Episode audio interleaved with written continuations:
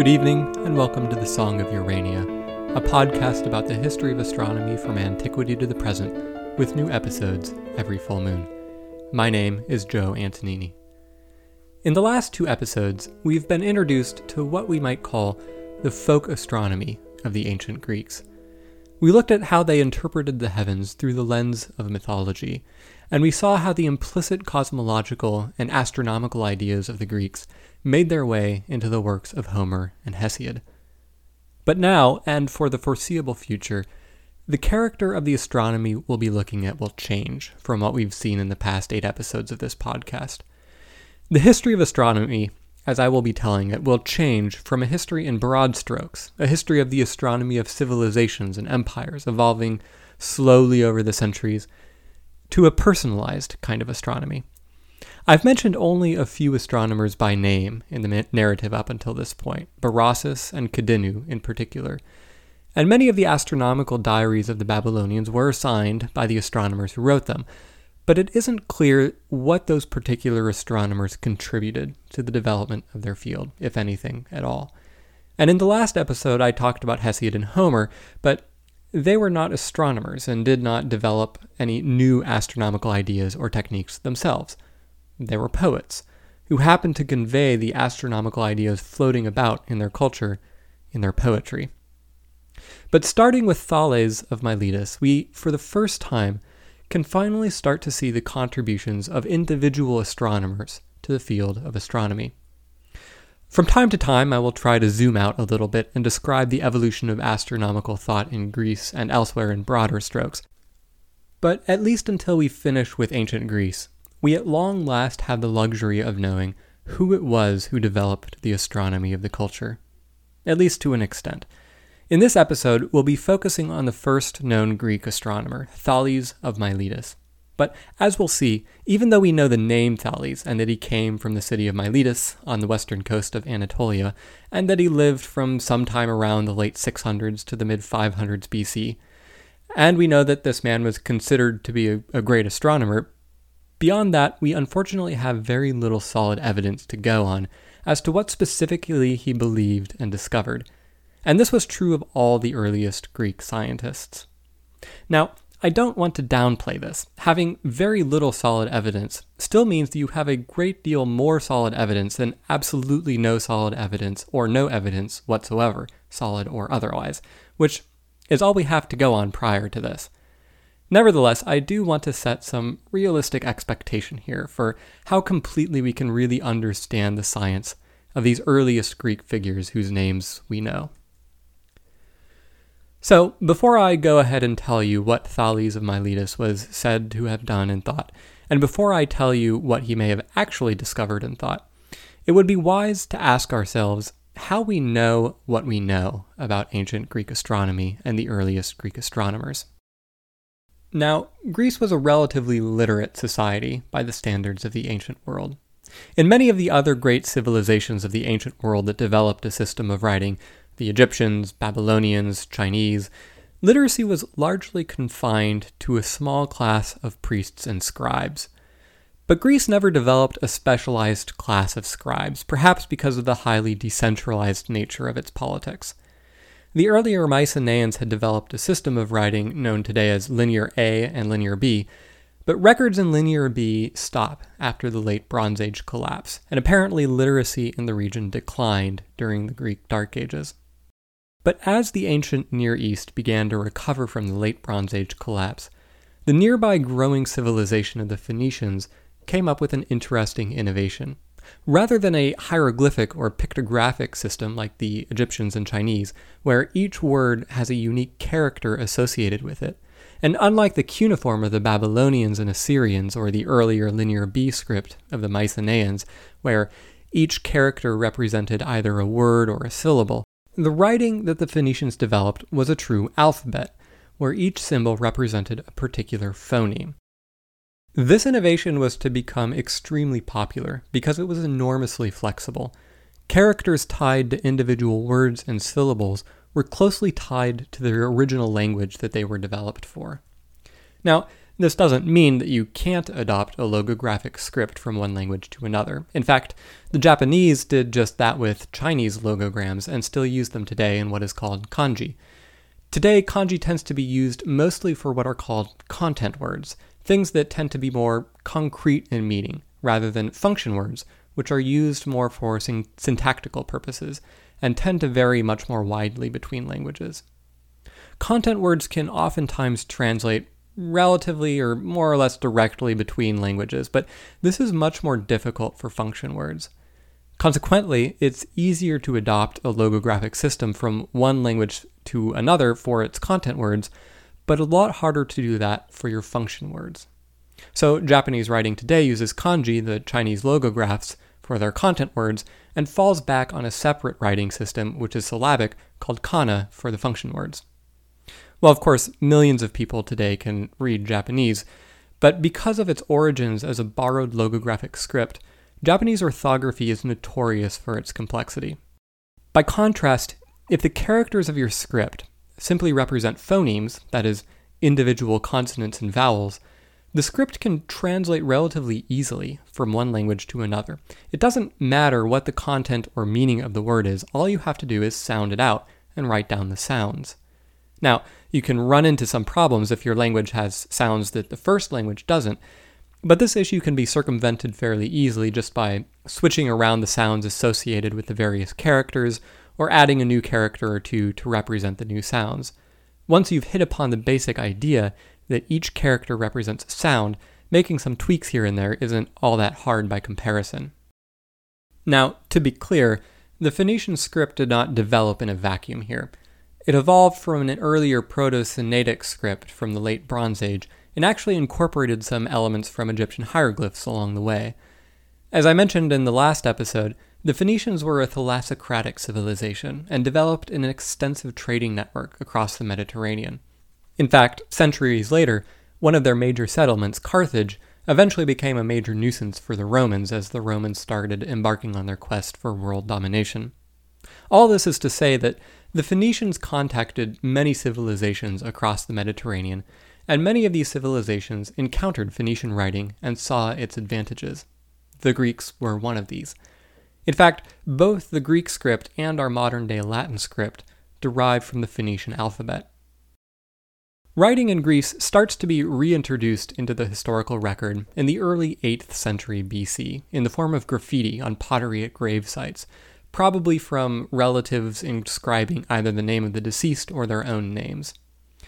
Because the vases and pots were sealed in the tomb, the date of the writing can be established as being roughly contemporaneous with the date that the pottery was made, and Greek pottery can be reliably dated based on the artistic style.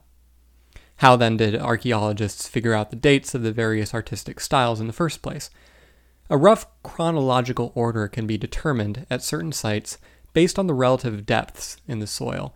But the more conclusive evidence is if there happens to be organic remains near the pottery, like bones or charcoal, in which case radiocarbon dating can be used to get a date, perhaps to within a few decades. It only takes a relatively small number of archaeological sites that happen to have the necessary organic material together with the pottery in order to tie distinct artistic and technical styles to different eras.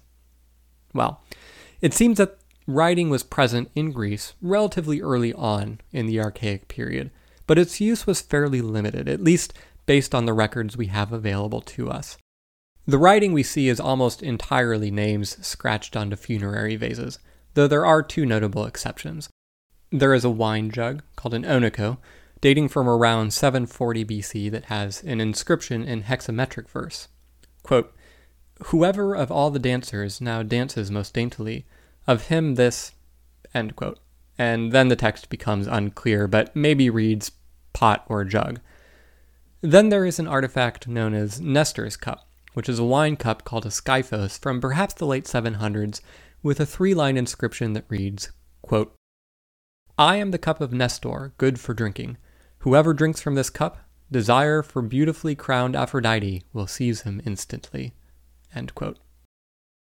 But given the paucity of written records from the early Archaic period, especially compared to the more detailed records we have in Linear B from the Mycenaean civilization, It's clear that literacy was not widespread in archaic Greece, and the society was predominantly oral. In fact, there is only a single reference to writing in the Iliad in Book 6, in which Homer takes a small digression, much like this podcast is wont to do, and tells a small story about the hero Bellerophon, who you may remember from episode 6 as being the true companion of the winged horse Pegasus. Well, in Homer's telling, Bellerophon happened to be in Tiryns, where Proetus was king. The queen, Antea, fell in love with Bellerophon and made advances on him, but Bellerophon kept his honor and rebuffed her. Then, well, I shouldn't tell the story, let's let Homer do it. Quote, that strong King Proetus now drove Bellerophon out of Argos, this because Antea, the queen, lusted to couple with him secretly. But he was honorable, and she could not lure him, and in the king's ear hissed a lie. O Proetus, I wish that you may die unless you kill Bellerophon. He desired to take me in lust against my will. Rage filled the king over her slander, but being scrupulous, he shrank from killing him. So into Lycia he sent him, charged to bear a deadly cipher, magical marks Proetus engraved and hid in folded tablets. He commanded him to show these to his father in law, thinking in this way he should meet his end. Guided by gods, he sailed and came to Lycia, high country, crossed by Xanthus' running stream. And Lycia's lord received him well. Nine days he honored him, nine revels led with consecrated beasts. When dawn was rosy, fingers eastward made the tenth day bright. He questioned him, and asked at length to see what sign he brought him from his son in law. When he had read the deadly cipher, changing, he gave his first command. His guest should fight and quell a foaming monster, the Chimera, of ghastly and inhuman origin, her forepart lionish, her tail a snake's, a she goat in between. So the king Proetus wanted to kill Bellerophon for supposedly having attempted to rape his wife, but Proetus couldn't do this himself because Bellerophon was his guest, and to kill a guest was to invite the wrath of the Furies. So he had written a coded letter to his father in law telling him that Bellerophon had attempted to rape his wife, or his father in law's daughter, and had Bellerophon transport the letter, expecting that his father in law would execute the man. But his father in law received Bellerophon as a guest before he had read the letter, and so couldn't kill Bellerophon without inviting the wrath of the Furies on himself as well. So instead, he attempted to kill the hero the way that most kings try to kill seemingly invincible heroes. He sent him on what he believed to be an impossible quest to kill a terrifying monster. At any rate, the interesting bit here is that Homer describes the writing as magical marks, or in another translation, baneful signs, which seems to indicate that writing was very rare at the time and held special significance. Well, based on the available archaeological evidence, it seems that writing spread slowly throughout Greece during the Archaic period. By around 600 BC, around the time when Thales of Miletus was coming of age, it's estimated that the number of literate men in the larger cities may have numbered in the hundreds, and that more modestly sized Greek cities may have had a few dozen literate men. We have less evidence as to the number of literate women, but it was certainly considerably smaller, although literate women were not unheard of, the poetess Sappho being a principal example. But Sappho was born to a very wealthy family and was an exceptional woman in many ways, not simply on account of her literacy. At any rate, during the 6th century, literacy seems to have spread more rapidly throughout Greece. By the middle of the 6th century, the philosopher Pherecydes had developed a new cosmogony and wrote it down in a text called Pentemychos, meaning the five recesses. The cosmogony itself was still highly mythological in character, but what is notable about the text is that Pherecydes wrote it down in prose rather than verse. This is one of the early indications that written text was starting to take primacy over oral transmission in Greek civilization. This isn't the only evidence of this either. Particularly in the latter half of the 6th century BC as tyrannies began to wane in favor of nascent forms of democracy. Cities began to inscribe their laws in public places. Of course, it was certainly not the case that everyone could read those inscriptions, or even that most people could, but it does suggest that there was a large enough literate population to make it worth their while. And more fundamentally, it again established the primacy of written text over oral transmission. One of the later Athenian tyrants was a man by the name of Hipparchus, not to be confused with the astronomer named Hipparchus from the 2nd century BC, whom we'll talk more about in a future episode. The tyrant Hipparchus constructed a series of monuments called herms along the roads in the countryside leading to Athens. A herm is a kind of interesting piece of sculpture. It's a square pillar, about human height, with a bust of a head on top, oftentimes depicting the god Hermes. Then, somewhat inexplicably, at least to modern viewers, there is also a model of male genitalia stuck on at the appropriate height. Herms were usually placed to mark boundaries in along roads, particularly at crossroads. Hipparchus also added some engravings to his herms, describing how they came to be by saying, quote, This is a monument of Hipparchus, and then giving a bit of advice to the traveler like, quote, Do not deceive a friend, most people who encountered these herms probably could not learn that Hipparchus had erected the herm and came away no wiser and continued to deceive their friends. But Hipparchus must have thought that enough of the population could read the engraving, or knew someone who could, to go to the trouble of adding the engravings in order to ensure that they didn't forget who it was who was in charge. By the end of the 6th century, literacy must have been quite widespread, though nevertheless still very far from universal.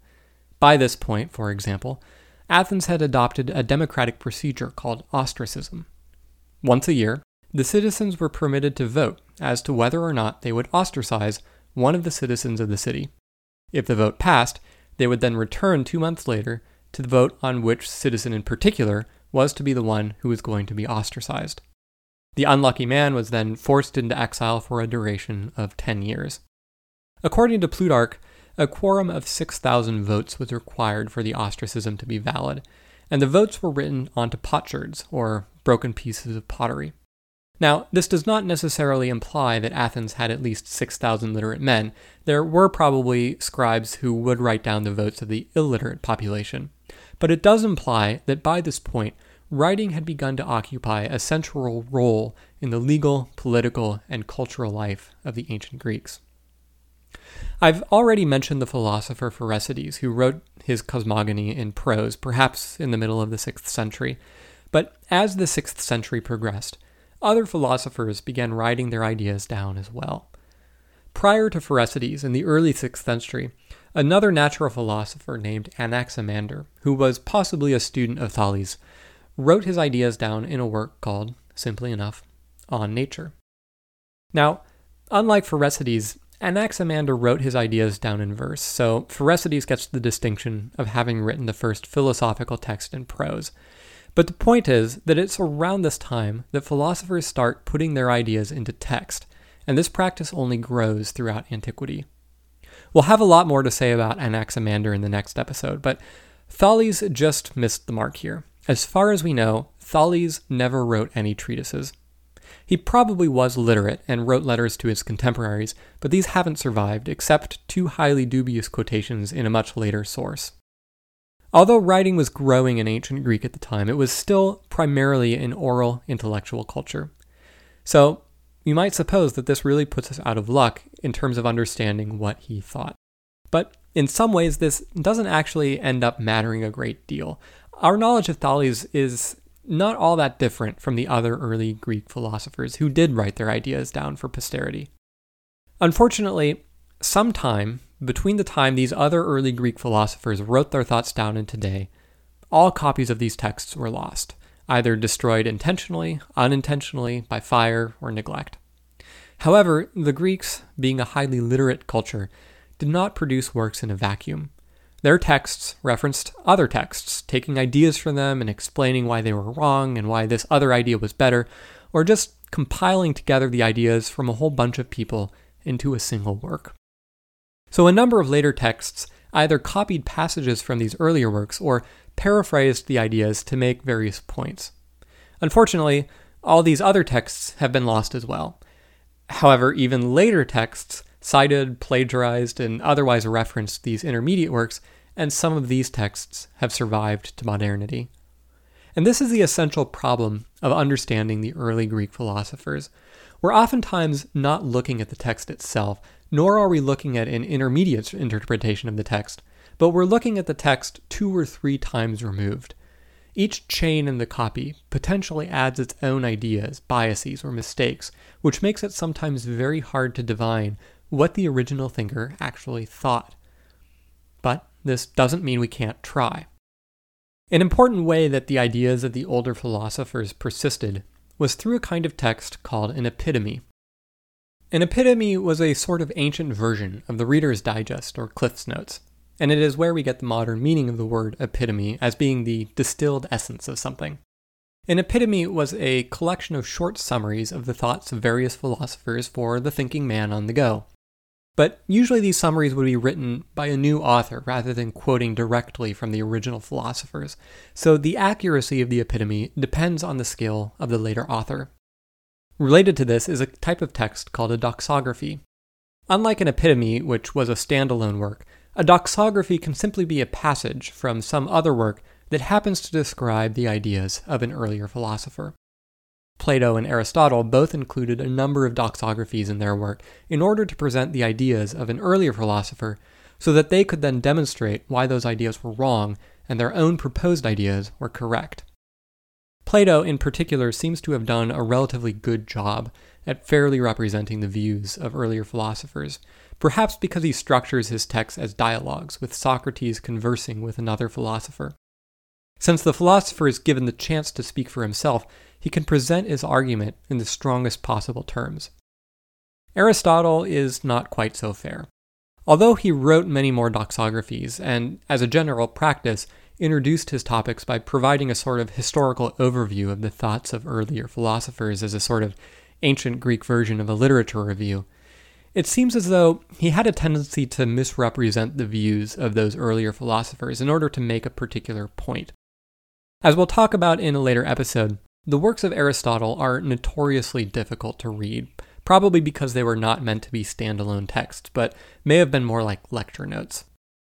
Now, one of the most important doxographies was written by a student of Aristotle called Theophrastus, whose name was given to him by Aristotle himself and meant divinely phrased for the quality of his writings.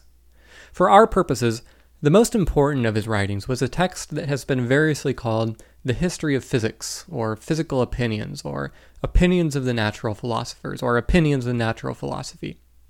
As you might guess, by the fact that we don't actually know the title of this work, it was lost to history and only a few fragments of the text survive. This is a tragedy because it was, by all accounts, a remarkably thorough and fair exposition of the ideas of the early Greek philosophers. But thanks to its high quality, it managed to survive through the end of antiquity in broad form because later writers used it as their primary source for their own histories of early Greek natural philosophy. In fact, one of the later texts follows Theophrastus so closely that we can actually reconstruct exactly what chapters were in the original work. This is the text called The Refutation of All Heresies, written by St. Hippolytus of Rome. As his name suggests, this was written quite a bit later than Theophrastus's original text. Theophrastus was active around the late 4th century and early 3rd century BC, and St. Hippolytus was active in the early 3rd century AD, by which point Christianity had started to spread through the Greek world. St. Hippolytus was interested in, well, refuting all heresies, just as it says on the tin. But in order to do so, he had to do the work of explaining exactly what the heretics thought so that he could explain why they were wrong. St. Hippolytus cast himself a very broad net here. He did not limit himself to what we normally think of as heresies, namely, Christian sects that the Catholic Church considered heretical. And I'm also including the Orthodox Church in this because the two were united at that time. He did, of course, refute a number of these Christian heresies, like the Gnostic heresy, which itself was a very broad movement with a variety of branches, but more or less centered around an idea that Jesus Christ had imparted some hidden knowledge to some of his disciples, and that an individual's spiritual task was to escape their irredeemably corrupt earthly bodies into the realm of the divine. And he covered the heresy of Docetism, which is an idea that Jesus Christ was a sort of divine ghost or apparition and never actually took on human flesh as a physical being. and a heresy propounded by Noetus of what is called modalistic monarchianism, which would require probably half a year's worth of podcast episodes just to lay the foundations of Trinitarian theology and Christology to understand what exactly that's even talking about. But St. Hippolytus spent most of his time refuting other ideas that we wouldn't exactly call heretical today, just not Christian. He writes about various branches of Judaism of the time the Pharisees, the Sadducees, the Essenes, although by the time he was writing, the latter two groups were on their way out. He writes about the Chaldeans over in Babylon, the Brahmins of India, the Celtic Druids. He writes about magicians and astrologers, and, most relevant to us, he writes extensively about the early Greek philosophers. When St. Hippolytus first embarked on this project, it seems that he had a limited number of sources available to him, and wrote the first part of the text based around those. But at some point, he came into a copy of Theophrastus's text and could write a more detailed description of the thoughts of many Greek philosophers. Now, I don't want to imply that the refutation of all heresies of St. Hippolytus is the only surviving text that we have to understand the ideas of the early Greek natural philosophers.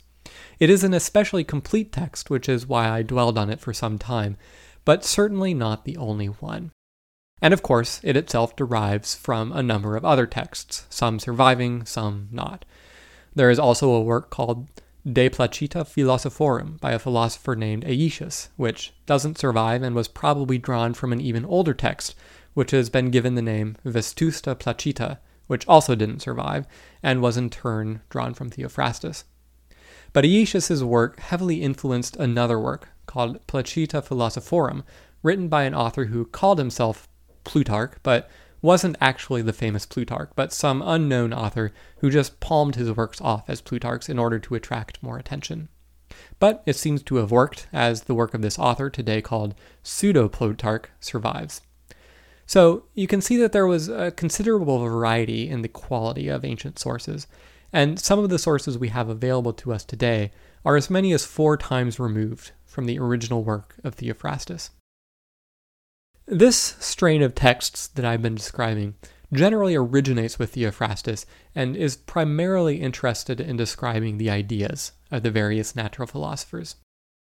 But there is another strain of works that survive to this day, and these are more biographical in nature.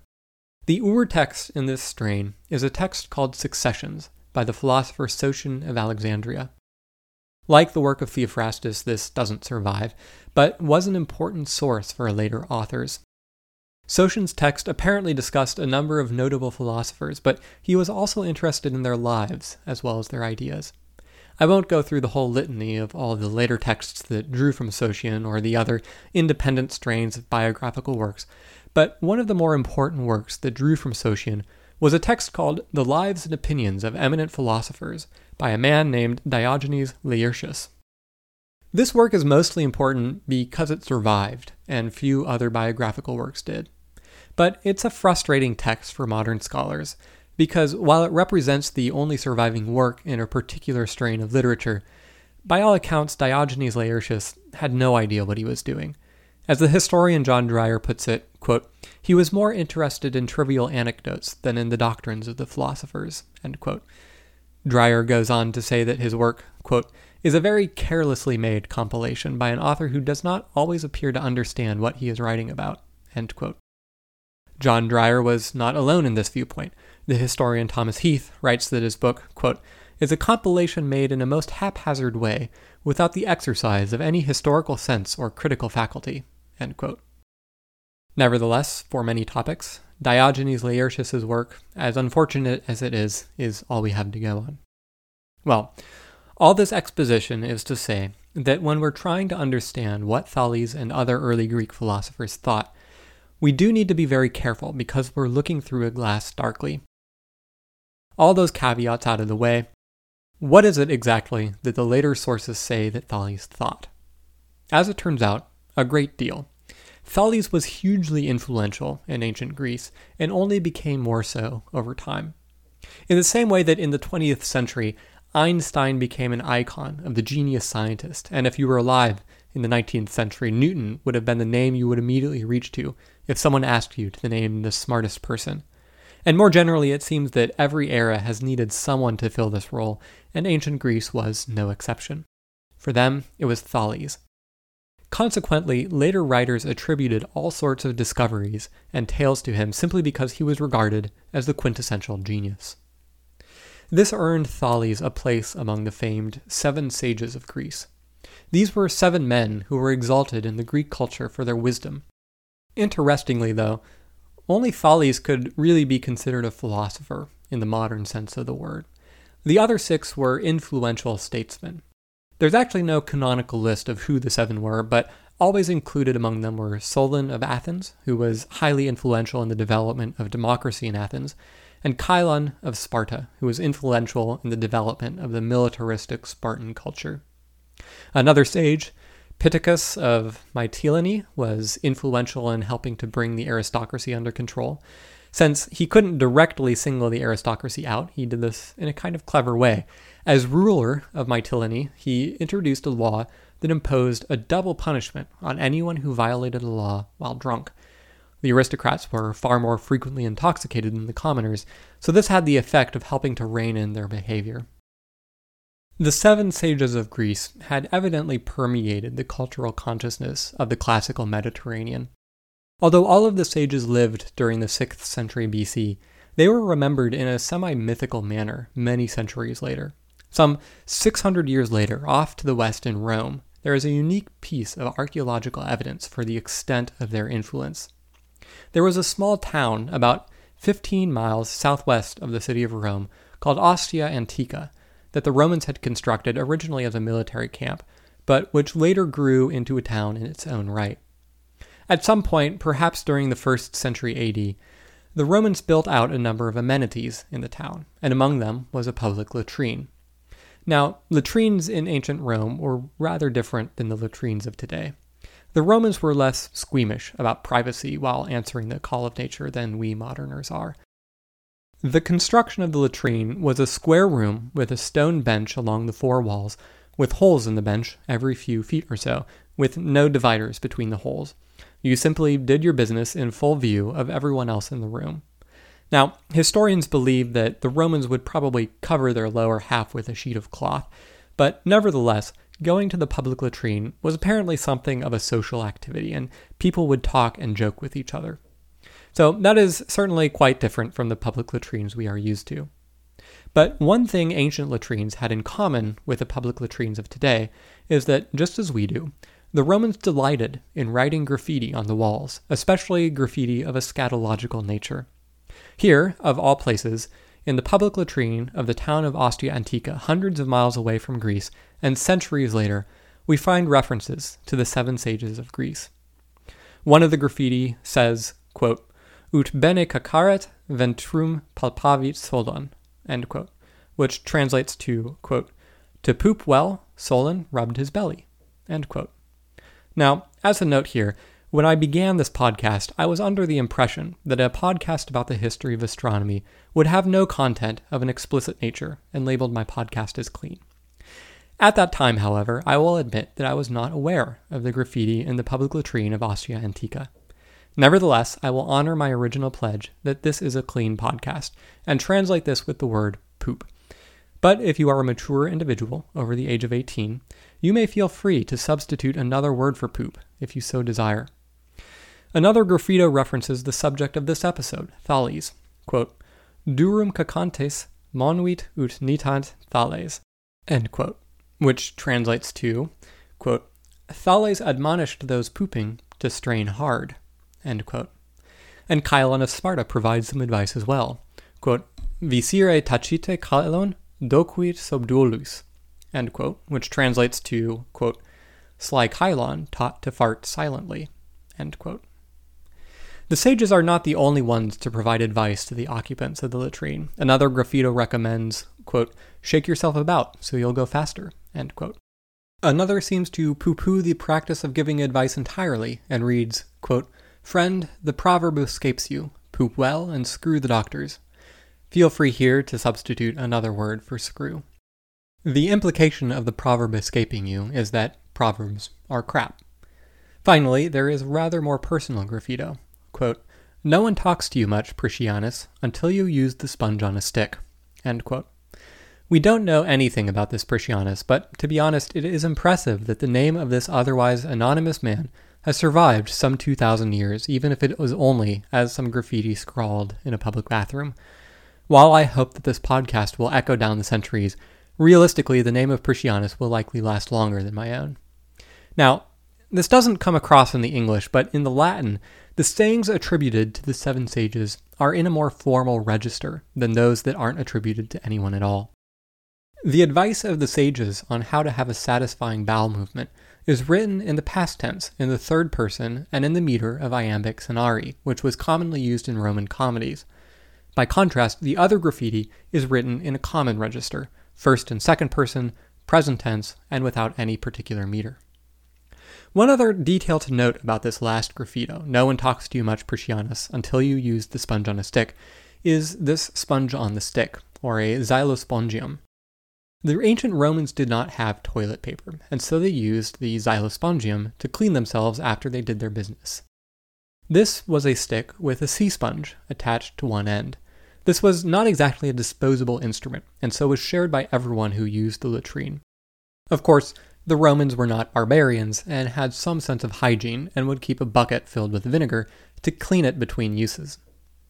Now, if you've read the Gospel of John, you may remember that as Jesus is dying on the cross, he says he is thirsty, and a Roman centurion attaches a sponge to a stick and offers vinegar to Jesus. The implication of this is lost on most modern readers because it seems like kind of a strange thing to do. But to someone living in the ancient world, everyone knew what a sponge on a stick soaked in vinegar was used for. The centurion was essentially offering a toilet brush to taunt a thirsty convict dying on the cross. Or that is one interpretation, anyway. In the Gospels of Mark and Matthew, there is a different story where Jesus is offered wine mixed with either myrrh or gall, and the interpretation here is that these had a sedative effect and were offered by the Romans as an act of mercy. But to be honest, while I've frequently seen this explanation, I've seen little independent evidence that this was a common practice in ancient Rome. Roman soldiers were not especially known for their works of mercy. But as is so frequently the case, I am straying off topic. Let's get back to Thales. The whole point of all of this was that Thales was broadly perceived as the paradigmatic wise man, to the point that commoners in Rome were graffitiing his name in public latrines in a different country more than half a millennium later. This meant that a lot of things were attributed to Thales, and it can be very difficult to separate the truth from the hyperbole or outright fiction. Plato and Aristotle tell two tales about Thales that are somewhat contradictory in their lesson and almost certainly apocryphal. The first comes from Plato in the Theaetetus, which is one of the Socratic dialogues concerning epistemology, that is, the nature of knowledge. The passage reads, quote, A case in point is that of Thales, who, when he was stargazing and looking upward, fell into a well, and was admonished, so it is said, by a clever and pretty maidservant from Thrace, because he was eager to know what went on in the heavens, but did not notice what was in front of him, nay, at his very feet. This is an amusing story, and it actually makes it into Aesop's fables, though the astronomer in Aesop's version is unnamed. And it is an entirely familiar kind of story to us moderners. We still have the trope of the absent minded professor and socially clueless geek. In fact, the modern sitcom The Big Bang Theory is essentially a show playing out this trope, following a group of people whose minds are filled with abstruse scientific theories, but who are hopelessly inept in managing their own lives. And this trope originates here with the ancient Greeks. But this kind of character is not a cultural universal and speaks to the unique place that philosophers attained in ancient Greece. Certainly, we see no stories poking fun of the Babylonian astronomer priests for tumbling out of an observatory while drawing up a horoscope for the king. The second story, attributed to Thales, comes to us through Aristotle's Politics, and perhaps has the opposite implication about the personality of Thales. Quote, Thales, so the story goes, because of his poverty, was taunted with the uselessness of philosophy. But from his knowledge of astronomy, he had observed, while it was still winter, that there was going to be a large crop of olives. So he raised a small sum of money and paid round deposits for the whole of the olive presses in Miletus and Chios, which he hired at a low rent as no one was competing with him. and when the season arrived, there was a sudden demand for the number of presses at the same time, and by letting them out on what terms he liked, he realized a large sum of money, so proving that it is easy for philosophers to be rich if they choose, but this is not what they care about. So, this story is, in essence, Aristotle's answer to the question if you're so smart, why aren't you rich? Thales said, screw it, I will become rich. Well, as I said earlier, both of these stories were almost certainly apocryphal. As much as I would like it to be otherwise, we now know that there is no way to use astronomy to predict olive harvests. But perhaps Thales used some other technique to try to anticipate demand for olive presses. He is today not only revered in the world of astronomy as an early astronomer, but also in the world of finance as an early futures trader as well. The accomplishment that Thales is best known for was probably more grounded in something that actually occurred, although here the story is still unfortunately murkier than we would like. This accomplishment was predicting the solar eclipse that had occurred during the Battle of Halys, which is more commonly known as the Battle of the Eclipse. The account of this battle comes to us principally from Herodotus, who, unlike his contemporary Thucydides, was somewhat less critical about the stories that he heard and put into writing, and would bend the truth for dramatic or moralistic purposes. Well, according to Herodotus, in the early 6th century BC, the Lydians were at war with Medes. The Lydians were a Greek kingdom in the western part of Anatolia, or modern day Turkey. The Median Empire had originated out of Iran during the tumult of the Late Bronze Age collapse, and during the 7th century BC had taken advantage of the weakness of the Neo Assyrian Empire to expand across the northern stretches of the Fertile Crescent, and by the late 7th century had made it all the way to Anatolia. After losing some territory in the subsequent decades, a new Median king named Cyaxares regrouped and pushed the borders of Medes back to Lydia, probably around the Halys River, which roughly divides Anatolia into its western and eastern halves. Herodotus reports that in the 6th century BC, the Lydians and Medians had been at war for six years.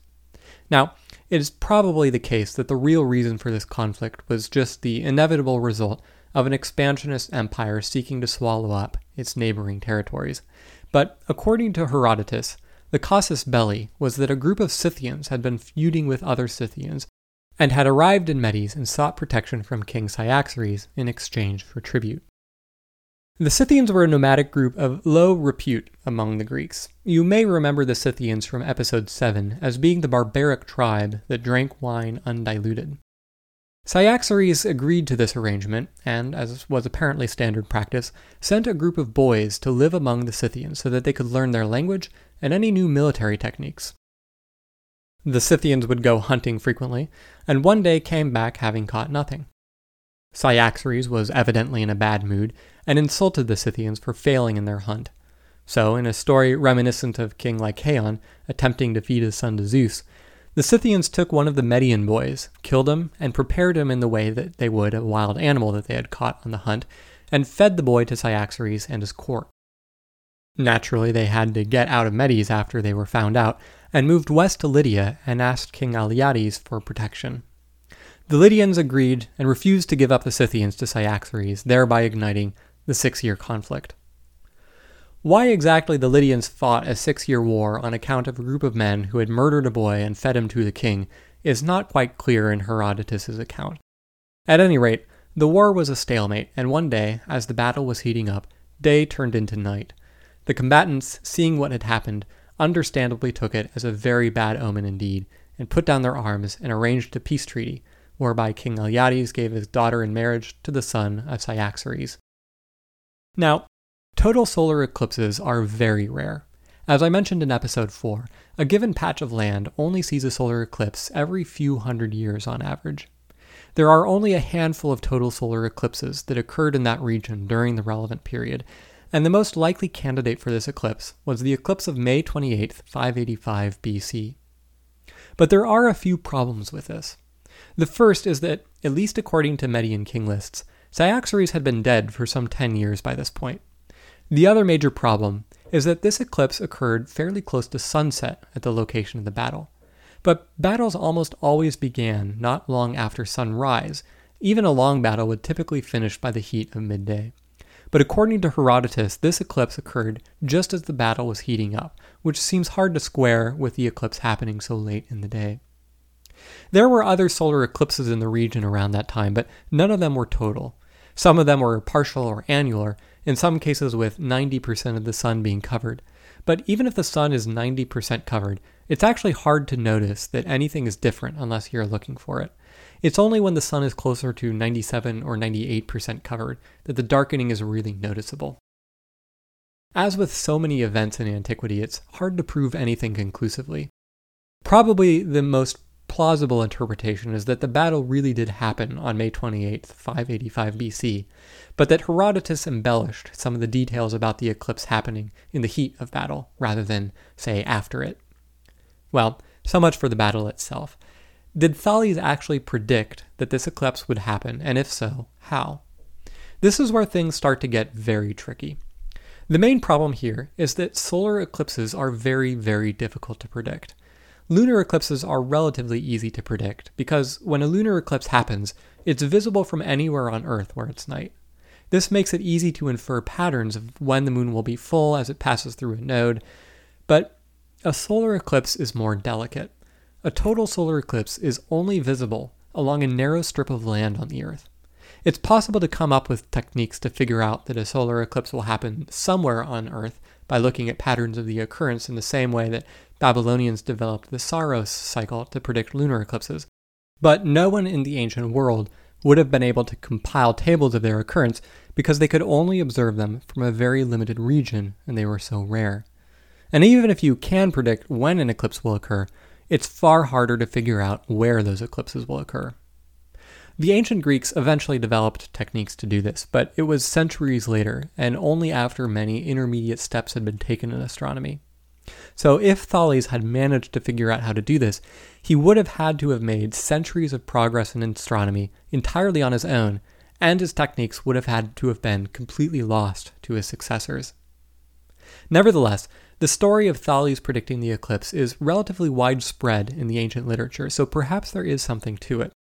Of course, we need to take the predominance of something like this with a grain of salt, because perhaps all the later authors were simply parodying a tall tale told by Herodotus. Neither Plato nor Aristotle say anything about Thales and an eclipse. That said, if there is some truth to the story, it may have been the case that he had access to the Babylonian astronomical records. The later biographers state that he traveled to Egypt and learned astronomy there, and by this point in time, the astronomy of Egypt had been heavily influenced by Babylonian astronomy. Moreover, Thales was based in Miletus, which was on the western coast of Anatolia, and was quite close to the western extent of the Neo Babylonian Empire. So it is by no means out of the question that in his travels, Thales could have encountered Babylonian astronomical records. From these, he could have learned of the Saros cycle that can be used to predict lunar eclipses. The Saros cycle can also be used to predict solar eclipses since lunar and solar eclipses come bunched together, namely, whenever the moon is new or full as it passes through a node. But of course, the trick here is how you know whether or not a solar eclipse will be visible at a given location. It's possible that Thales had simply noticed that 585 BC was during an eclipse season, and that a solar eclipse of some kind was probable during the year. If that was the case, the fact that it turned out to be a total solar eclipse visible from a battlefield was simply a spectacular coincidence.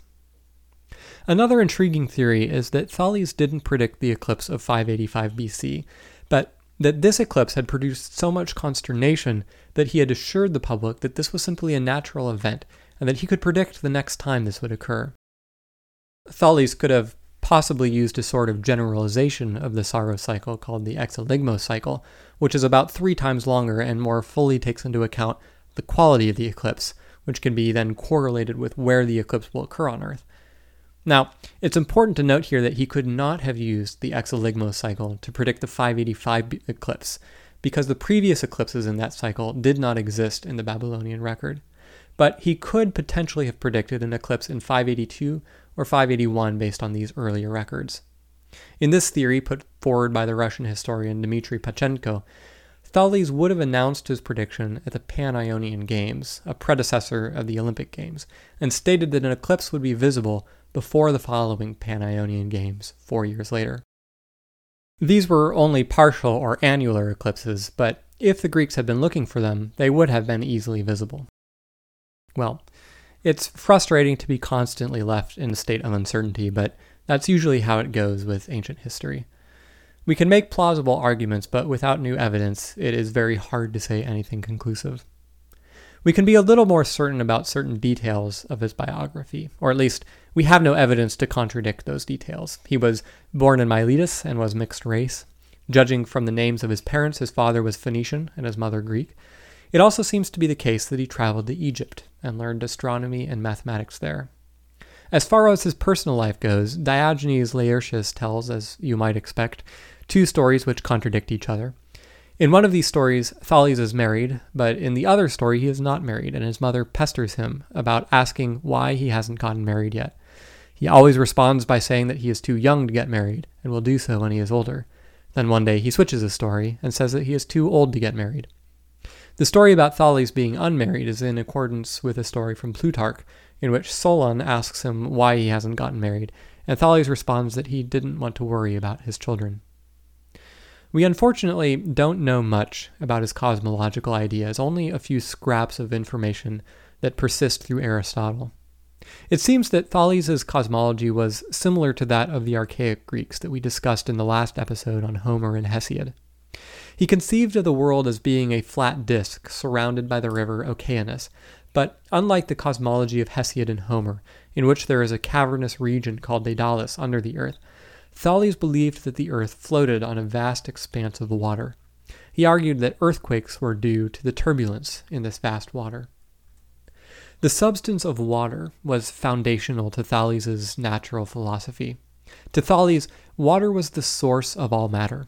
The origin of the universe was in a vast ocean out of which precipitated muddy terrain, which then released its moisture to separate into dry land and air, producing heat in the process. This cosmogony, of course, seems fairly fanciful to us, but it's important to keep two things in mind. The first is that we are seeing this cosmogony through a glass darkly. There are only a few lines describing it by hostile authors many centuries later. So it's very difficult to know Thales' motivations for these ideas and the details of his theories.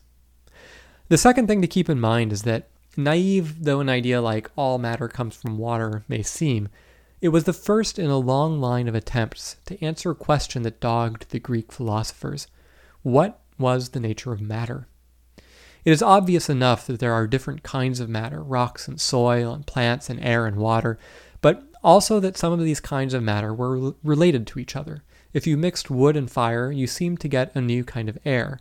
If you mixed water and earth, you got mud. And of course, the metallurgists had found all kinds of ways to mix different kinds of rock with fire to produce various kinds of metals. So, what were the relationships between these various kinds of matter? Were some more fundamental than others? Were they made up of discrete components, or could you divide them up infinitely finely? These questions would be with the Greeks for centuries, but Thales was the first of many to engage with them. On a more practical matter, Thales was credited with changing maritime navigation. You'll recall in episode 8 that Hesiod and Homer had mentioned that sailors used the Big Dipper to navigate.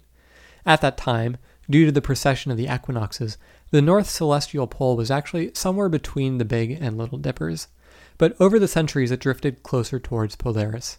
In fact, it is still drifting closer towards Polaris today and will get closest to Polaris around 2100. Although the Little Dipper is less conspicuous than the Big Dipper, even during the time of Hesiod and Homer, it would have been closer to the north celestial pole and made a better navigation aid. But both of them are quite clear that sailors of their day used the Big Dipper. But a few centuries later, Greek navigators had learned to use the dimmer Little Dipper to find north, and they attributed this development to Thales of Miletus. You may also recall from the previous episode that Hesiod had noted the winter and summer solstices, but Thales was later credited with determining when the equinoxes were. This might seem to be somewhat trivial, but it's a more interesting discovery than it might seem, because the equinoxes are not equally spaced between the summer and winter solstices. According to an author named Theon of Smyrna, who quotes another author named Eudemus, Thales had discovered, quote, the fact that the period of the sun with respect to the solstices is not always the same.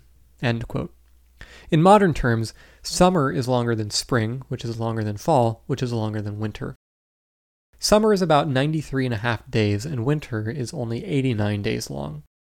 We now know that this inequality is due to the eccentricity of the Earth's orbit, but while we don't have any record of Thales proposing an explanation for his observation, explaining this anomaly between the lengths of the solstices and equinox came to occupy Greek astronomy for centuries.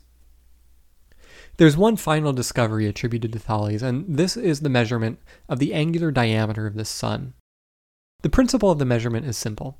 You note when the sun first starts to peak above the horizon at sunrise, and then you measure the amount of time it takes before the sun is completely above the horizon.